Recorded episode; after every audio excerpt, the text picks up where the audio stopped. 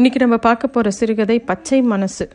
எழுதினவர் லக்ஷ்மண லக்ஷ்மண பெருமாள் லக்ஷ்மண பெருமாள் கதைகள்னு சொல்லிட்டு வம்சி பதிப்பகத்தில் ரொம்ப ஒரு அழகான ஒரு தொகுப்பு போட்டிருக்காங்க. அதை தவிர நூல்வனத்துலேயும் ஆதிப்படின்னு ஒரு தொகுப்பு போட்டிருக்காங்க. ரெண்டுமே அருமையான தொகுப்பு. சமீபமாக வாசக சாலையில் அவர் எழுதின நாவல் கூட வெளியில் வந்திருக்கு.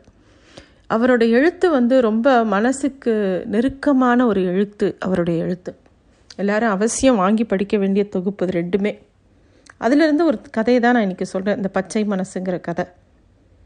கட்டின வேட்டியும் எப்போவாவது போக்குவரத்துக்குன்னு போட்டுக்கிற உடம்பும் சேர்ந்தும் சேராமல் ஒரு சட்டையை போட்டுக்கிட்டு கழுத்தில் கிடந்த கட்டம் போட்ட துண்டை கையில் எடுத்து போட்டுக்கிட்டு கோட்டுக்கு மொத தடவையாக அன்னைக்கு தான் வந்தான் முத்தாள். முத்தாள் இதுக்கு முன்னாடி கோர்ட்டுக்கெலாம் வந்ததே இல்லை. கோர்ட்டில் ஆரம்பிக்காதனால ஆளுங்க அங்கங்கே கூட்டம் கூட்டமாக நின்று பேசிகிட்டு இருந்தாங்க. வாய்தாக்கு வந்த கைதிகளை வீட்டிலேருந்து வந்த பொம்பளைங்க எல்லாம் பார்த்து பேசி அழுதுட்டு இருந்தாங்க ஒரு பக்கம். போலீஸ் விலங்கு அவிழ்த்து விட்டு கைதிங்க அவங்கவுங்க கை குழந்தையை தூக்கி வச்சு கண்ணீர் விட்டுட்டு இருந்தாங்க. முத்தாளுக்கு இதெல்லாம் பார்க்கவே பரிதாபமாக இருந்தது. கருப்பு அங்கி போட்ட வக்கீல்கள் அங்கங்கே வராண்டால் அங்கேயும் இங்கேயும் நடக்கிறது நாலு கையோடு அவங்க நடக்கிற மாதிரி இருந்தது அவனுக்கு முத்தாளுக்கு ஒரு விவரமும் தெரியாமல் பக்கற பக்கற முழிக்கிறான். தூரத்தில் நின்று லிங்குசாமி வாத்தியார் இவனை பார்த்தும் பார்க்காத மாதிரி அந்த பக்கமாக திரும்பிக்கிட்டார். ஜட்ஜு வரத்துக்கு முன்னாடி வக்கீலுங்கெல்லாம் அவங்கவுங்க கேஸு சாட்சியங்களை ரெடி பண்ணி உள்ளே எப்படி கேள்வி கேட்பாங்க? எப்படி பதில் சொல்லணும்? அப்படின்னு ட்ரைனிங் கொடுத்துட்டு இருந்தாங்க. உன் பேர் என்ன? வீட்டு டோர் நம்பர் என்ன? குத்தவாளி உனக்கு எப்படி தெரியும்? அவன் மேலே என்ன கேஸ் போட்டிருக்கான்னு தெரியுமா? அவனுக்கு உனக்கும் என்ன உறவு? இப்படியா ஏதோ பே பேசிக்கிட்டு இருந்தாங்க. முத்தாளுக்கு ஒன்றும் புரியல. இதெல்லாம் கண்ணில் கட்டி காட்டில் விட்ட மாதிரி இருந்தது அவனுக்கு. எங்கே போய் நிற்கிறது ஒன்றும் தெரியாத விளக்கெண்ணெயில் விழுந்த எலி மாதிரி அங்கங்கே முழிச்சிக்கிட்டு இருந்தான். அவன் இந்த மாதிரி அலக்கழிக்கப்படுறத பார்த்து வாத்தியாருக்கு ரொம்ப சந்தோஷம். மாறி மாறி அவனை பார்க்குறதும் கேலியாக சிரிச்சிட்டு திரும்புறதுமா இருந்தார். அவன் இப்படி நல்லா லோல் பட்டால் தான் அவனுக்கு புத்தி வரும் அப்படின்னு மனசுக்குள்ளே லிங்குசாமி வாத்தியார் கருவுறாரு. அதுக்குள்ளே போலீஸ் வந்துட்டார் அங்கே. இந்தாப்பா நீ தானே முத்தாளு? அப்படின்னு கேட்குறாரு ஆமாம் ஐயா அப்படின்னு ரொம்ப உடம்ப குலுக்கி பதில் சொல்கிறான் முத்தாள். உள்ளே போனதும் ஜட்ஜு கேட்பாரு குத்தத்தை ஒத்துக்கிடு. ஒத்துக்கிடுறேன்னு சொல்லு. நூறு ரூபாயோ நூற்றம்பது ரூபாயோ அப அபராதம் போடுவார். கட்டினதும் வீட்டுக்கு போயிடலாம் என்ன? வேற இன்னும் வளராத? அப்படின்னு போலீஸ் சொன்னவும் சரிங்கய்யா அப்படின்னு சொல்லி இவன் சொல்கிறான் சட்டையில் முதல்ல மேலே பித்தானை போடு. இல்லைன்னா அதுக்கு வேற தனியாக அபராதம் போடுவார். அப்படின்ன உடனே அவன் வேகமாக தன்னோட சட்டையை சரி பண்ணிக்கிறான். இதெல்லாம் தூரத்தில் நின்று வாத்தியார் பார்த்துக்கிட்டே இருக்கார். அவருக்கு ஒரே குஷி. ராஸ்கால் படவா நம்மக்கிட்ட என்ன இடக்கு பேசுவான்? இப்போ பேசட்டும். கவர்மெண்ட்டோட மோதுனா சும்மா விடுவான் அப்படின்னு நினைக்கிறாரு. என்ன விஷயம்னாக்கா டெலிஃபோன் போஸ்ட்டு வரிசையாக நட்டுக்கிட்டே வந்திருக்காங்க. முத்தாலு புஞ்சைக்கு நேராக வரவும் அந்த பெரிய வேப்ப மரம் அங்கே இருந்தது. அந்த இடத்துல ஒரு போஸ்ட் ஊன வேண்டியதாக போச்சு. அந்த மரத்தை வெட்டும்போது இவன் போய் என் மரத்தை வெட்டாதீக என் உசிரே போனாலும் வெட்ட சம்மதிக்க மாட்டேன்னு மரத்தை ரெண்டு கையாலையும் அப்படியே பிடிச்சிக்கிட்டு இறுக்கி கட்டி பிடிச்சிக்கிட்டான். அவ்வளோதான் இம்பிட்டு பேனால் அரை சொட்டு மைய ஊற்றுனதும் அரை பேப்பரில் எழுதி நீட்டிட்டான் கவர்மெண்ட்டு கவர்மெண்ட் வேலையை செய்ய விடாமல் இடைஞ்சல் பண்ணதுனால கோர்ட்டில் கேஸ் ஃபைல் பண்ணிட்டான். இவன் பாடு சோழிக்கு இதெல்லாம் தேவையா? ஐயா சாமி என் பழப்பு இப்படி இவ்வளவுக்குள்ளே தான் இருக்குது இந்தாங்க பத்து இரநூறு வச்சுக்கோங்க. கொஞ்சம் தள்ளி நட்டுக்கங்கன்னு கை காலில் விழுந்து சரி கட்டியிருக்கலாம். இவன் என்னமோ இவனுக்கு தான் எல்லாம் தெரிஞ்ச மாதிரி இவன் எதுக்கு அந்த மாதிரி பண்ணான் இவனுக்கு ஊர் உலகம் தெரிஞ்சிருந்தா பரவாயில்ல. இன்னும் கிடந்து வாய்தா வாய் வாய்தான்னு நாயால நாயாட்டம் அலைஞ்சல் அலையணும். ஊரே அவனுக்காக ரொம்ப பரிதாபப்பட்டது. ஆனால் இந்த வாத்தியாருக்கு மட்டும் கிறுக்கு பிடிச்ச பைய. பெரிய சத்தியாகிரகி போய் மறியல் பண்ணியிருக்கான் டெலிஃபோன் டிபார்ட்மெண்ட்னா கிள்ளுக்கீரியா? அதுவும் இல்லாமல் இப்போ உலகமே இல்லை வகையாக மாட்டிக்கிட்டான். டெலிஃபி டெலிஃபோன் இல்லாமல் முடியுமா? இன்னும் கம்பி எண்ண வண்டி தான் அப்படின்னு அவருக்குள்ள ஒரே கோபம். மனசுக்குள்ளே அவன் கடந்து சீரழிய போகிறத நினச்சி ரொம்ப ஆனந்தம் இருக்குது வாத்தியாருக்கு. என்ன விஷயம்னா அந்த வயக்காட்டில் காட்டு மேட்டில் முழுக்க வேலை பண்ணிட்டு குளு சாயந்தரம் வீட்டுக்கு வந்தோடனே குளித்து சாப்பிட்டு ராத்திரி கொஞ்ச நேரம் ஊர் நிலவரம் உலக நடப்புகளை பேசுகிறதுக்குன்னு ஒவ்வொருத்தருக்கும் ஒரு வீடு பழக்கப்பட்டிருக்கும். அது மாதிரி முத்தாலாவுக்கு அப்படி ஒரு வீடு இஷ்டமாக இருக்குது அப்படின்னா அது ரிட்டையர்டு வாத்தியார் லிங்குசாமி வீடு தான். முத்தாலு வீட்டுக்கு வந்திருக்கானாலே வாத்தியார் மக நிர்மலாவுக்கு ஒரே சிரிப்பாக இருக்கும். ஏன்னா அப்பாவோட பேச்சுக்கு பேச்சு ஏட்டுக்கு போட்டியாக பதில் பேசி முத்தாலு பேசுகிற விஷயம்லாம் கேட்கும்போது சிரித்து சிரித்து வயிறு வலிக்கும். கூட அந்த பொண்ணோட அம்மா அதாவது வாதியார் பொண்டாட்டி கோசலியும் சேர்ந்துக்கிடுவா. அவங்க மூணு பேரும் தான் பயங்கர காரசாரமான விவாதமாக இருக்கும் ஒவ்வொரு விஷயமும். முத்தாளுக்கு வீடு வீடு விட்டா புஞ்ச மருந்துக்கு கூட படிப்பு வாசனை கிடையாது. விவரம் தெரிகிற வயசில் தகப்பனை எழுந்துட்டதுனால குடும்பத்தோட சும முழுக்க அவன் மேலே தான் வந்தது. உலக நடப்புகளே அவனுக்கு பெருசாக தெரியாது. தினசரி நடுராத்திரி வரைக்கும் அந்த நடக்கிற பேச்சில் அவன் கருத்தானது படித்த ஆளுங்க ஒரு கூறுபாடும் இல்லாதவங்க அப்படிங்கிறது தான் வாத்தியாரும் எவ்வளவோ விஞ்ஞானம்லாம் சொல்லி பார்ப்பாரு என்னெல்லாமோ போதிச்சு பார்ப்பாரு எதுவும் அவன்கிட்ட சரியாக வராது. அவன் எதுக்கு எடுத்தாலும் அதுக்கேற்ற மாதிரி எதையாவது பேசி வாய் அடைச்சிருவான். அது அந்த வாத்தியாருக்கு ரொம்ப படித்த வாத்தியாருக்கு ரொம்ப ஆத்திரத்தை வரவழிக்கும். அவனோட முட்டாள்தனமான பேசுகிறதும் இல்லாமல் அவன் வந்து இவரை ஒரு கேனையங்கிற மாதிரி கிறுக்கங்கிற மாதிரி லெவலுக்கு கொண்டு வந்து விட்டுருவான். இப்படி தான் ஒரு நாள் வாதம் முத்தி போய் கடைசியில் உலகத்தை பற்றி வாத்தியார் அவனுக்கு விளக்கும்படி ஆகிப்போச்சு. டே வாத்தியார் சொல்கிறாரு முத்தாளை பற்றி பார்த்து அவனை பார்த்து சொல்கிறாரு டே சூரியன் நின்ன இடத்துல தான் இருக்குது பூமி தான் தன்னை சுற்றிக்கிட்டே சூரியனை சுற்றி வருது அப்படின்னு சொல்கிறார் எப்படி எப்படி? அவர் என்னமோ அகப்பட்டார் மாதிரி இவன் அவசரமாக கேட்குறான். வாத்தியார் இன்னொரு தடவை சொன்னார். கொஞ்ச நேரம் அவரையே உத்து பார்த்தான். ஓஹோ சரி சரி அப்படியா? அப்போ சூரிய நகர நகரலை அப்படிங்கிறீங்க. அப்படின்னு ஆட்காட்டி விரலால் கீழ் உதட்ட தட்டி தட்டிட்டு வாத்தியார் ரொம்ப தீர்மானமாக பார்த்து கேட்குறான் ஆமாங்கிறேன்ல பூமி தான் தன்னை சுற்றிக்கிட்டே சூரியனையும் சுற்றி வருது. முத்தாலு உடனே பக்கத்தில் இருக்கிற கோசையம்மா கோசலையம்மாவை பார்த்து பார்த்துக்கோங்க லட்சணத்தை அப்படிங்கிற மாதிரி தலையை மேலும் கீழும் ஆட்டி பேசுகிறான் கேட்டுக்கிட்டீங்களா? இப்படி பேசினா நம்ம பதில் சொல்லாமல் போனால் ஒரே வார்த்தையில் படியாத படிக்காத முட்டா பயலுன்னு வாங்க ஐயோ கடவுளே கடவுளே அப்படின்னு ஒரு உச்சி கொட்டிக்கிட்டு தலையை கீழே கவிழ்த்துக்கிட்டான் பாத்தையார் இவனையே பார்த்துக்கிட்டே இருந்தார். பழையபடி கோசலி அம்மாவை பார்த்து பேச ஆரம்பித்தான் இதெல்லாம் வெளியில் சொன்னால் வெக்கக்கேடா இல்லை அப்படின்னு முத்தாள் வந்து கோசலி அம்மாவை பார்த்து பிறகு என்ன நம்ம தினந்தோறும் கண்ணார பார்க்குறோம். காலையில் பொழுது கிழக்க புறப்பட்டு சாயங்காலமாக மேற்க போய் அடையிறது. நம்ம இதெல்லாம் நமக்கு தெரியும். பூமி தான் கிருகிருன்னு சுற்றுதான் ஊருக்குள்ளே யார்கிட்டயாவது நாலு பேர்கிட்ட சொல்லி பார்ப்போமா அப்படின்னு முத்தாலு சொல்கிறான் வாத்தியார் ஏதோ பேச வாய் எடுக்கிறாரு அவரை பேச விடாமல் இதில் தெரிஞ்சு போச்சு படித்தவங்க வவுசு அப்படின்னு மூச்சு விடாமல் வாத்தியார் இழப்பமாக பேச ஆரம்பிச்சிட்டான். வாத்தியார் முறைக்கிறாரு கோபமாக முழிச்சிருக்கிற மொழியை தோண்டிடுவார் போலுக்கே ஐயையோ அப்படின்னு கத்துறான். அதுக்கு வாத்தியார் பொண்டாட்டி கோசலம்மா சொல்கிறா சும்மாவா சொன்னான் தம்பி எழுதினவன் ஏட்டை கெடுத்தான் படித்தவன் பாட்டை கெடுத்தான்னு அப்படின்னு அவள் வேற சேர்ந்துக்குவான் அவனோட. அந்த அம்மாளுக்கு பள்ளிக்கூடமே போனதில்லை அந்த அம்மாவும். அந்த அம்மா சொந்த தாய்மாமன் பொண்ணுங்கிறங்கிறதுக்காக வாத்தியாரை அவளை கல்யாணம் பண்ணிக்கிட்டாரு. இப்படி ஆளு கூட முப்பது வருஷமாக குப்பை கொட்டுறேன் பார்த்துக்க அப்படின்னு வேற மேற்கொண்டு சொல்கிறா வாத்தியார் ஏதோ பேச வராரு அந்த அம்மாளும் இடம் கொடுக்காம அவர் வா அவ பாட்டுக்கு பேசுகிறா முத்தாள் உபதேசிக்கிற மாதிரி கையை ஆட்டி ஆட்டி அவரை பார்த்து நான் கேட்கேன்னு கோவிச்சிக்கிடாதீங்க வாத்தியார் ஐயா உங்ககிட்ட படித்தேன் எவனாவது முன்னுக்கு வந்திருக்கானா? இல்லை தெரியாமத்தான் கேட்கேன் அப்படின்னு பேச ஆரம்பிக்கிறான். அவர் வாத்தியார் பொஞ்சாதியை முறைச்சிக்கிட்டே இருந்தார். அதை ஓரக்கண்ணால் பெருசாக தெரிஞ்சால் கூட அதை பார்த்தும் பார்க்காதமா அந்த அம்மா இன்னும் மேற்கொண்டு பேச ஆரம்பித்தா இதை சாப்பிட்டுட்டு பல்ல மூணு தரமும் விளக்குற ஆளுகளை பார்த்துருக்கியாப்பா நீ? அப்படின்னோடனே இவன் முட்டாள். என்னது? மூணு தடவை மூணு நேரமும் சாப்பிட்டுட்டு சாப்பிட்டுட்டா? அப்படின்னு கேட்குறான் ஆ பேசுகிறாக பேச்சு. வெளியில் சொன்னால் கேவலம் அப்படின்னு இன்னும் வாத்தியாரை பற்றி இழிவாக பேசுகிறாவோ அந்த அம்மாவோட பேச்சும் முத்தாளுவோட வெ வெறுப்பேற்றுற பேச்சும் வாத்தியாருக்கு செம்ம கோவத்தை உண்டாக்கிடுச்சு. இப்படி தினசரி ஏதாவது ஒரு விவாதம் நடக்கும். இந்த உலக பிரச்சனை வந்ததுலேருந்து தினமும் ஆரம்பத்தில் பிரச்சனை எங்கேயோ தொடங்கி சுற்றி சுற்றி கடைசியிலேயே உலகத்துக்கே வந்துடும் கோசை அம்மா அந்த கோசலை அம்மாளும் முத்தாளும் கூட சேர்ந்துக்கிட்டு இந்த இந்த பேச்சு பேசுகிறாளேன்னு யோசித்த வாத்தியார் கோசலை அம்மாளை மெதுவாக தனிமைப்படுத்தி இவனுக்கு எப்படியாவது உலக விஷயத்தை புரிய வச்சிடணும் அப்படின்னு நினைக்கிறாரு.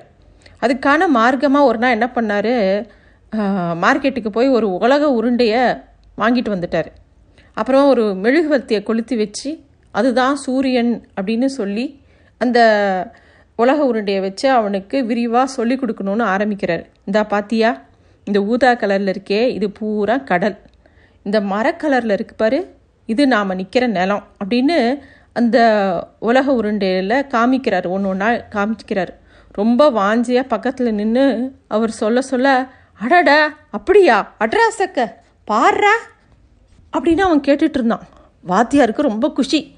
விழாவரியா ராத்திரி எப்படி வருது பகல் எப்படி வருது எல்லாம் விளக்கி சொல்கிறாரு அவர் மனசுக்குள்ளே வாத்தியார் மனசுக்குள்ளே என்னென்னா பையன் நம்ம வழிக்கு வந்துட்டான்னு அவருக்கு ஒரே கொண்டாட்டமாக இருந்தது. இவன் முத்தாலு வய மனசில் என்ன என்னன்னா வாத்தியார் நாலஞ்சு நாளாக ரொம்ப மனசு நோக்கி போய் கிடக்காரு. நம்மளும் அவர்கிட்ட கண்ணாவிடான்னு பேசிட்டோம். கொஞ்சம் விட் விட்டு பிடிப்போன்னு அவன் நினச்சிட்டு இருந்தான்.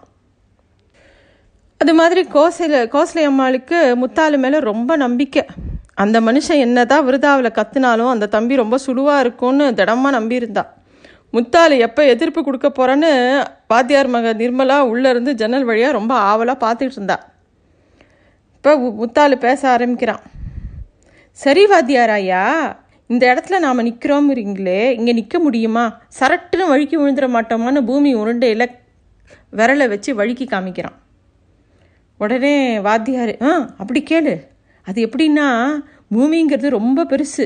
நாம் நிற்கிறது பெரிய மலை மாதிரி ம மலை மேலே அந்த மைனா நிற்கிற மாதிரின்னு வச்சுக்கோ ஏன் அப்படின்னு அப்படியே வடிகிற வேர்வையை தொடக்க கூட தோணாமல் அவனுக்கு விளக்கி சொல்கிறாரு கண்ணாடியை மட்டும் தொடச்சி தொடச்சி மாட்டிக்கிட்டாரு. சரி இந்த நீல நிறத்தில் முக்கால்வாசி கடல் இருக்குன்னு சொன்னீங்களே. இப்படி இருந்தால் தண்ணி சொல சொலன்னு ஒழுகிறது ஒழுகாதா கீழே?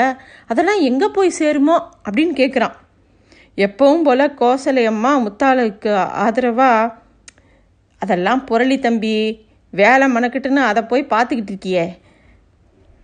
தெளிய கிடச்ச கிழவி கூடையை கொண்டுக்கிட்டு தண்ணிக்கு போனாலாம் அது மாதிரி மெத்த படிச்சுட்டா இப்படித்தான் வல்லிசா எதையாவது சொல்லுவாங்க அப்படின்னு அவள் பாட்டுக்கு பேச ஆரம்பிச்சிட்டா. அன்றைக்கி ஒரு நாள் என்ன சொல்கிறாரு வானத்தில் இருக்கிற நட்சத்திரம் நிலவெல்லாம் இப்போ நம்ம பார்க்குற மாதிரி இருக்காதான் இந்த பூமி மாதிரி தான் அதுகளும் ஊரலகத்தில் இருக்கான். பிச்சி பூ சிதறி கிடக்கு.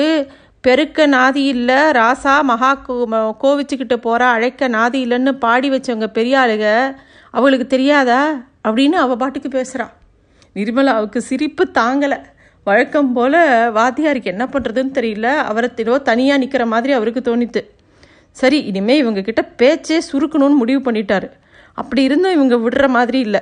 ராத்திரிக்கு ராத்திரி முத்தாள் வந்து சேரவும் வாத்தியார சாடையாக எதையாவது சொல்கிறதும் அதை தாண்டி சிரிக்க வேற செஞ்சாங்க. அவங்களா சிரிச்சுப்பாங்க. விவரம் தெரிஞ்ச திருமலா கூட முத்தாளு கட்சியில் பொழுது போகட்டுமேன்னு சேர்ந்துட்டாளான்னு வாத்தியாருக்கு தோணும். உள்ளுக்குள்ளே பொறும்பிக்கிட்டே இருந்தார் வாத்தியார். இதுக்கெல்லாம் மேலே ஊர் பிள்ளையார் கோவிலை வச்சு ஒரு சம்பவம் நடந்தது. அதுதான் வாத்தியாருக்கு செம்ம கோவம் வந்தது. அன்றைக்கி காலையிலேருந்தே மழை பூஞ்சா வேலைக்கு போக முடியாமல் ஊர் இளவட்டங்கள்லாம் பெரிய கண்மாய் பிள்ளையார் கோயிலில் உட்காந்து தாயம் விளையாடிட்டு இருந்தாங்க. டவுனில் போய் பென்ஷன் வாங்கிட்டு திரும்பிட்டு வந்துரு திரும்பிட்டு இருந்தார் வாத்தியார். மேலெல்லாம் நனைஞ்சு போச்சு. சரின்னு கோவில் பக்கமாக ஒதுங்கி துண்டை பிழிஞ்சு தலை முகம்லாம் துவட்டிட்டு இருந்தார். முத்தாள் அங்கே இருந்தான். வாத்தியாரையா நல்லா நனைஞ்சிட்டீங்க போல இருக்கு அப்படின்னு கேட்டான். ஆ ஓ நீ இங்கே தான் இருக்கியா? அப்படின்னு ஒப்புக்கு பதில் சொல்லிட்டு அவர் தலையை தவட்டத்திலேயே மும்மரமாக இருந்தார். கூட தாயம் விளையாட்டிட்டு இருந்த கோவாலு வாத்தியார் மழைக்கு ஒதுங்கினதை பார்த்து அவருக்கு ஆதரவாக பேசுகிற மாதிரி கருமத்தை தாங்கிக்கிறோம் தருமத்தை தாங்கிக்க முடியலையே வாத்தியார் ஐயா அப்படின்னா. துண்டை இடுப்பில் கட்டி வேட்டியை புழிஞ்சிக்கிட்டே திரும்பின வாத்தியார் எது கருமங்கிற எது தர்மங்கிற? அப்படின்னு கேட்டார். வெயில் தான் அந்த கருமத்தில் கிடந்து காட்டில் பொழுதனைக்கு மாரடிக்கிறோம். சட சடன்னு அஞ்சாறு தூத்தல் வித்துட்டா விழுந்துட்டா அந்த புண்ணியத்தை தாங்க மாட்டாமல் அங்கே ஓடு இங்கே ஓடுன்னு ஒதுங்குறோம் ஓட ஆரம்பிச்சிடுறோம் அப்படின்னு அவன் சொன்ன வார்த்தைக்கு அவன் விளக்கம் சொன்னான் இந்தாப்பா ஏ வெயில் இல்லைன்னா என்ன ஆகும் தெரியுமா? புல் பூண்டு செடி செத்த ஒன்றும் முளைக்காது. பூமியில் ஒத்த ஜீவராசி கூட ஜீவிச்சிருக்க முடியாது. அதை போய் கருமங்கறியே அப்படின்னு வாத்தியார் பதிலுக்கு சொன்னார். நாலஞ்சு பேரும் முத்தாளுவை மொத்தமாக ஏறிட்டு பார்த்தாங்க. வாத்தியாரை ஏதோ சொல்கிற மாதிரி ஜாடை காமிச்சாங்க. நீ சொன்னது சரியாக போச்சுங்கிற மாதிரி ஒரு ஜாடை காட்டி சிரிச்சுக்கிட்டாங்க. முத்தாளுக்கிட்ட வாக்கு கொடுக்க கொடுக்குற வாத்தியார் என்னைக்காவது நம்ம கையில் சிக்க மாட்டாரா? அப்படின்னு எல்லாருக்கும் ஒரு ஏக்கம் இருந்தது. இன்றைக்கி அந்த கோவாலு பிடிச்சிக்கிட்டான். ம் சொல்லுவீக ஏன் சொல்ல மாட்டீங்க? நல்ல கோடையில் கரிசக்காட்டில் உழவுக்கு பின்னாடி விட்டு பா பார்த்தா தானே தெரியும். வெயிலோட அருமை. வீட்டில் ஜம்முன்னு நிழலோட்டமாக உட்காந்துக்கிட்டு அதில் காத்தாடி வேற வெளியில் வந்தால் கூட வேற பிடிச்சிக்கிறது அப்படின்னு அவன் பாட்டுக்கு பேச ஆரம்பிச்சிட்டான். கூலிங் கிளாஸ் அதை விட்டுட்ட அப்படின்னு செமினிங்கிறவன் எடுத்து கொடுக்குறான். ஆமாம் ஆமாம் அது வேற. இவ்வளவும் எதுக்கா? மனுஷன் ஜீவிச்சிருக்கதானே வெயில் அடிக்கி. அதை தடுப்பு போட்டு தடுக்காட்டா என்ன இப்போ? அப்படின்னு அவன் பாட்டுக்கு பேச ஆரம்பிக்கிறான். முத்தாலு துண்டால வாயை இறுக்கி பொத்திக்கிட்டு சிரிச்சுக்கிட்டே இருந்தான். ஏதோ பேச வாயெடுத்த வாத்தியார் பே அவர் என்ன பேசுறதுன்னு ஆரம்பிக்கிறதுக்கு முன்னாடி தாயக்கட்டத்தில் காயை நகர்த்திக்கிட்டு ஐயனாருங்கிறவன் சொல்கிறான் ரொம்ப படிப்பு முத்தி போச்சுன்னா மூளை அப்படிதான்ப்பா வேலை செய்யும். சும்மாவா சொல்லியிருக்கான் சொலவாட படிக்காதவனுக்கு ஒரு லக்கம் படித்தவனுக்கு மூணு லக்கம் அப்படின்னு. அது என்னடா சொல்லவும்? கொஞ்சம் விவரமாக சொல்லு நான் கேட்டதே இல்லை அப்படின்னு ஏதோ முத்தாள் ரொம்ப நல்ல பிள்ளை மாதிரி அதுக்கு விளக்கம் கேட்குறான். இதுதான் சாக்குன்னு சொல்லிட்டு அந்த விளக்கத்தை அவன் சொல்ல போய் வாத்தியார் இதை கேட்கக்கூடாதுங்கிறதுக்காக வேறு பக்கமாக திரும்பி நின்றுக்கிட்டாரு ஆனால் காதை கூர்மையாக கேட்க கேட்கறதுக்கு வச்சுக்கிட்டாரு. என்ன மாதிரி ஒரு மு படிக்காத முட்டா பைய பாதை வழியாக நடந்து போயிட்டுருக்கும்போது எதுலேயோ நலுக்குன்னு மிதிச்சிட்டான். என்னவோ அப்படின்னு சீ நல்ல இது இல்லை அப்படின்னு சொல்லி ரோட்டில் போய் நல்லா காலை தேய்ச்சிட்டு விட்டுட்டு போயிட்டானான் அதே மாதிரி வெள்ளையும் சொல்லியுமா அந்த பக்கமாக வந்த ஒரு படித்த அறிவாளி அதே மாதிரி அதே இடத்துல மிழிச்சிட்டானான் அதுவும் செருப்பு காலோட. விவரமாக சொல்லு அப்படின்னா செமினி. ஆமாம் ஆமாம் அந்த மட்டில் அடாடா என்னத்தை மிதிச்சிருப்போன்னு யோசிச்சுக்கிட்டே காலை புரட்டி பார்த்தான். அதுக்கப்புறம் அதை கையால் தொட்டு மோந்து பார்த்தானா. ஏன்னா படித்தவர் இல்லையா? எதையும் ஆராய்ச்சி பண்ணுவார்ல பின்ன அவர் படிப்புக்கு மரியாதை வேண்டாமா? அதுக்கு பிறகு அப்புறம் அத்து அப்படின்னு கையில் தொட்டதை பக்கத்தில் இருக்கிற சவுத்தில் தேய்ச்சிட்டு போனாராம். அப்படின்னு இவங்க எல்லாரும் சொல்லி ஒருத்தர் ஒருத்தர் பார்த்து சிரிக்க திரும்பி பார்க்குறாங்க வாத்தியார் மழையில் நனைஞ்சிக்கிட்டே நடந்து போயிட்டு இருந்தார் இப்போ கோர்ட்டில் வாத்தியார் அலம்பா அலப்பாஞ்சிக்கிட்டு திரிஞ்சிட்டு இருந்தார் எப்படின்னா பேறுகால ஆஸ்பத்திரியில் முன்னு பின்னு அலையிற மாதிரி திரிஞ்சார்.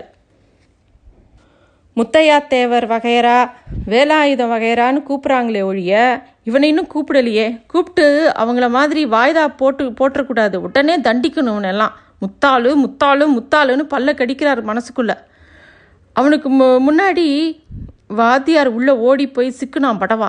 இன்னைக்கு என்ன ஆகுதுன்னு பார்க்கணும் அப்படின்னு சொல்லிட்டு ஒரு காலி சேரில் போய் உட்காந்துக்கிட்டார் இடுப்பில் துண்டை கட்டிட்டு கும்பிட்ட மட்டில் ஜட்ஜை பார்த்து ஓரமாக மரியாதையாக நின்றுக்கிட்டு இருந்தான் முத்தாள். அப்போது அது என்ன விஷயம்னு பேச ஆரம்பித்தாங்க டெலிஃபோன் டிபார்ட்மெண்ட்டில் வேலை செய்ய விடாமல் தடுத்தியா? அப்படின்னு முத்தாலுவை பார்த்து குமாஸ்தா கேட்குறார் ஐயையோ இல்லை அஜமா என் மரத்தை வெட்டாதீங்கன்னா போய் மறி மறித்தேன் அப்படின்னோடனே அந்த மரத்தை வெட்டிட்டு தான் போஸ்ட் நட வேண்டியிருக்கு அப்படின்னு அவங்க சொல்லவும் அந்த மரத்தை காட்டிலும் இந்த போஸ்ட் எங்கள் ஊருக்கு என்ன வளமையை கொடுத்துட போகுது சாமின்னு முத்தாலு கேட்டான். டெலிஃபோன் டிபார்ட்மெண்ட் இப்போ ரொம்ப அத்தியாவசியமானதுப்பா. எந்த வேலையை மறிச்சது? சட்டப்படி குற்றம் இல்லையா? அப்படின்னு கேட்குறாங்க அப்போது மரத்தை வெட்டுறது சட்டப்படி ரைட்டுன்னு சொல்கிறீங்களா ஐயா? அப்படின்னு வக்கீல்களை பக்கத்தில் இருந்து அவன் பேசும்போது வக்கீல்கள்லாம் ஏ பேசாமல் கேஸை ஒத்துக்கிட்டு போயா அப்படின்னு முத்தாலவை பார்த்து சாடை காட்டினாங்க. எசமா நான் படிக்காத முட்டா பைய தான் ஒத்துக்கிறேன். ஆனால் படித்தவங்க சொல்கிறது ஒன்றும் செய்கிறது ஒன்றுமா இருக்குது வீட்டுக்கு ஒத்த மரம் வளர்ப்போம். மரம் இருந்தால் தான் மழை பெய்யும். அப்படின்னு கவர்மெண்ட்டில் துட்டை துட்டுன்னு பார்க்காம ரேடியோலையும் அது எல்லா சுவத்துலேயும் காட்டுலேயும் கண்ட இடத்துலலாம் சொல்லி எழுதி வச்சுருக்காங்களே. அது இந்த மரம் இல்லையா சாமி? இன்றைக்கி வைக்கிற செடிக்கு மட்டும்தானா ஏசமா அப்படின்னு முத்தாளி கேட்குறான் சரியா? தொலைத்தொடர்புங்கிறது இன்றைக்கி ரொம்ப அவசியமாச்சே அப்படின்னு திருப்பியும் ஜட்ஜு சொல்கிறாரு அப்படியா தோற நான் என்னத்தை கண்டேன்? இந்த ஃபோனில் பேசாமலும் கரண்ட்டில் இல்லாமலும் மற்ற ஏரோப்ளேன் ரயில்னு கண்டுபிடிக்க மு முன்னாடி கூட மனுஷங்கள்லாம் இருந்தாங்க. ஆனால் மழை தண்ணி இல்லாமல் லோகத்தில் உசுருங்க இருந்ததா தெரியல ஏசம்மா. டிவி மிக்சி கேஸ்னு ஊருக்குள்ளே கொண்டு வந்துட்டு குடிக்க தண்ணி இல்லாமல் கிடந்தா அது படிப்புக்கு லட்சணமா ஏசம்மா. நான் தப்பு செஞ்சுருந்தா செருப்புட்டு நாலடி அடிங்க. என் மரத்தை மட்டும் இல்லை எந்த பச்சை மரத்தையும் என் உசுறு இருக்கிற வரைக்கும் வெட்ட விட்டு நான் பார்க்க மாட்டேன் சாமி அப்படின்னு முத்தாலு சொன்னான். அப்புறமா குப்புற நெடுஞ்சாடியாக கும்பிட்டு விழுந்து கிடந்தான் முத்தாலு கோர்ட்லேயும் வளாகத்துலேயும் கூடி நின்றவங்கெல்லாம் பார்த்து சிரிப்பாக சிரித்தாங்க நீதிபதி சைலன்ஸ் சைலன்ஸ்னு சுத்தியலை வச்சுட்டு அடிக்காமல் அவரும் சிரிச்சுக்கிட்டே இருந்தார்.